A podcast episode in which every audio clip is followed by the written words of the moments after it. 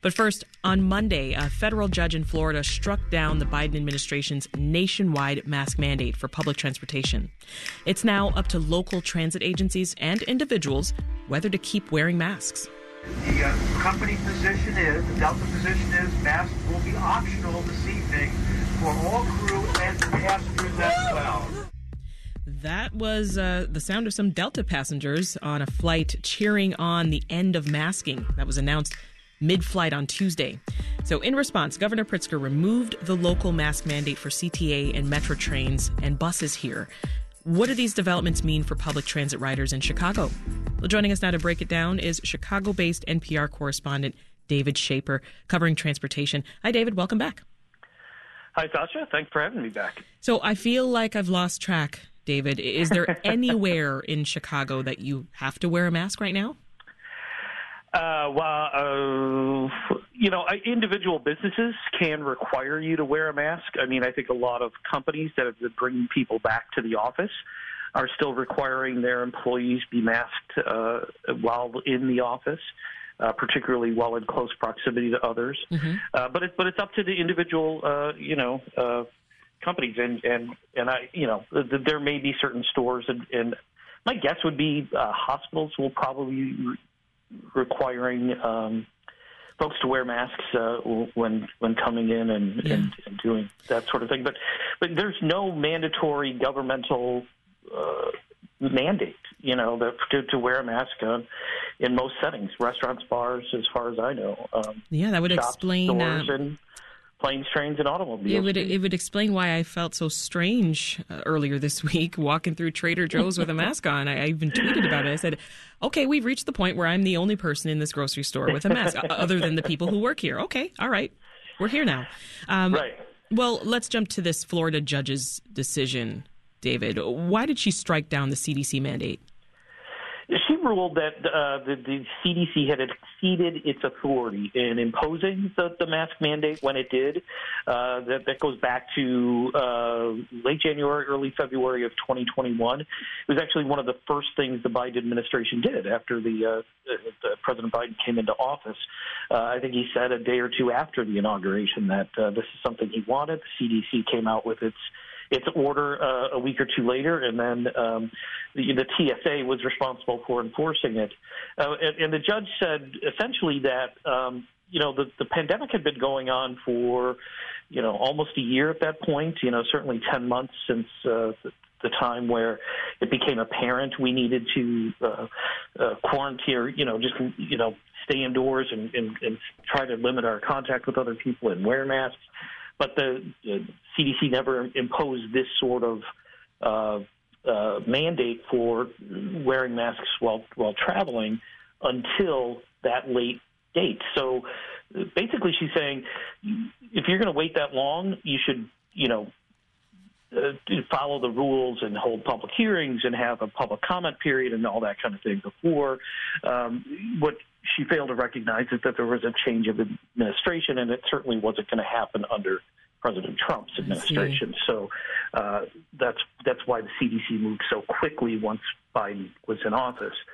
And now the CDC has asked the Justice Department to appeal this ruling on its behalf.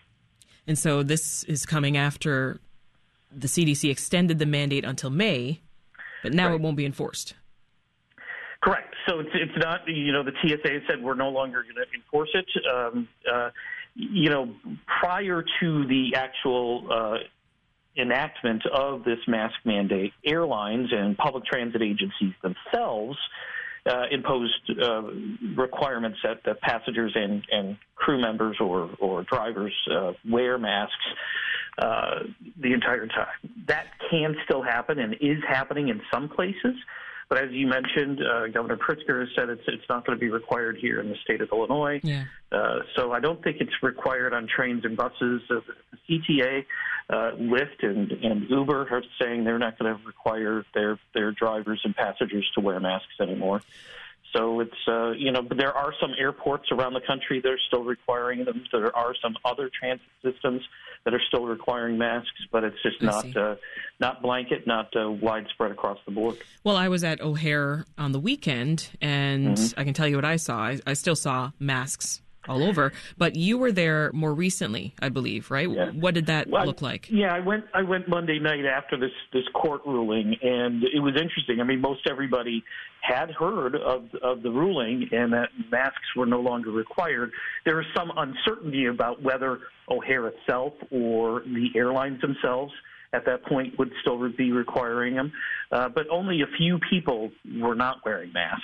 Most everybody was still masked up. And a lot of people I talked to said, you know, it should be an individual choice at this point, where, you know, while we have most people vaccinated, the risk of transmission is not as great as it was before we had vaccinations at this level.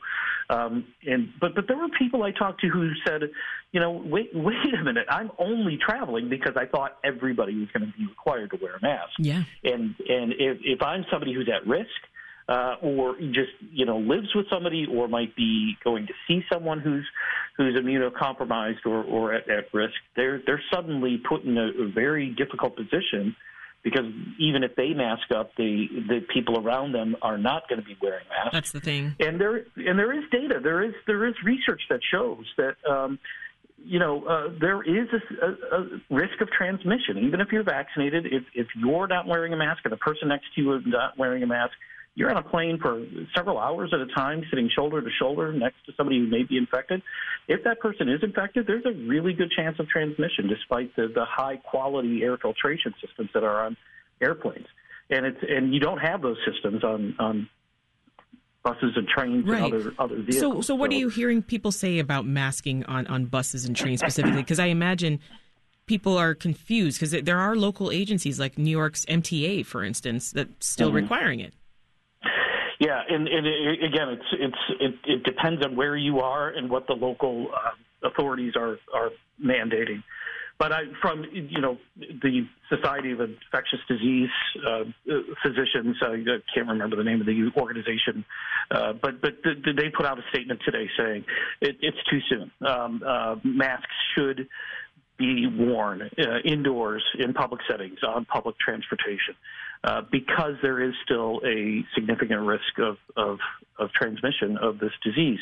I've talked to a lot of physicians and seen tweets and things like that from oncologists who are saying, hey, you know, our patient group is at particular risk, and you know, having if they have to travel, or if they are seeing somebody who's just traveled, that puts them at a much greater risk than just, you know, last week. Yeah, and I want us to be crystal clear, David. The CDC is still recommending masks on public transit. Right. Absolutely. The CDC recommends, and it's actually decided that it's a little late, but that it is in the interest of public health that they appeal this ruling so that they can keep masks in place. You know, again, as you noted at the outset, they had only extended this mask mandate for another couple of weeks. Mm-hmm. It was set to expire May 3rd, I believe. And, you know, there was a strong likelihood it was going to go away anyway. But, you know, they are recommending that people wear masks. And certainly, listen, if you are sitting next to somebody who may be may have the virus and may be able to transmit it, you're better off with a mask than without, but you're much safer if both people are wearing masks. That's unequivocal, and that's what the CDC is saying. Yeah. You know, this feels like another shift like we've seen throughout the pandemic, right? From this community responsibility to individual responsibility. What would you say it means for vulnerable Chicagoans who have to use public transportation to go from A to B every single day? Yeah. I mean, there's no question that people who are in the, like the Infectious Disease Society of America, like the many physicians I've talked to, public health experts say there's now a greater risk if not everybody is required to wear a mask. There are ways you can still mitigate that risk if you can at all avoid, you know, a crowded train or a bus, then do so. But you know, it presents a problem. I mean, the good news is that here in Chicago, the number of cases are down significantly. I think we're at a low point now in terms of hospitalizations for COVID-19. But that's not across the board all over the country. I mean, in the Northeast, in New York State, there's a rise of infections with this new BA2 variant. In Washington State, on the other side of the country, there's been a rise of positive cases, and there's a lot of concern. You know, listen, I think we're all frustrated with the state of this pandemic and are tired of having to wear masks, but a lot of people are, and a lot of people may be done with it, but this pandemic is not over. This disease has not gone away. Just a minute left here, David. I want to quickly touch on this. Yesterday, the Justice Department announced that it would appeal that Florida judge's ruling trying to reinstate the mandate. So can you just briefly tell us what we need to know there, and what would happen if the Justice Department loses here? Yeah, well, it's interesting that the Justice Department did not seek an immediate stay so it could keep the mask mandate in place, but it does want to litigate this issue of, you know, what, I mean, really, what the judge is saying, hey, CDC, you don't have the authority to do this, and the CDC is saying, yes, we do, and what's at stake here is that in the future, what actions can the CDC take to limit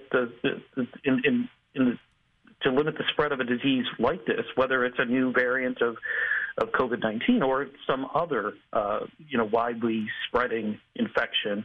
I mean, who knows what the next pandemic will be? So this really, the appeal will get at the heart of CDC's authority to take protective measures for public, in the interest of public health, and to try to protect people all across the country. Yeah. It could be a significant case because we've seen other courts strike down the CDC authority in other ways it's used that authority so far in this pandemic. Yeah. So it's certainly a case to watch and one to follow. Absolutely. That was Chicago-based NPR correspondent David Schaper. Thank you, David. Thanks for listening. I'm Sasha Ann Simons. We've got more for you on the podcast, WBEZ's Reset, wherever you listen.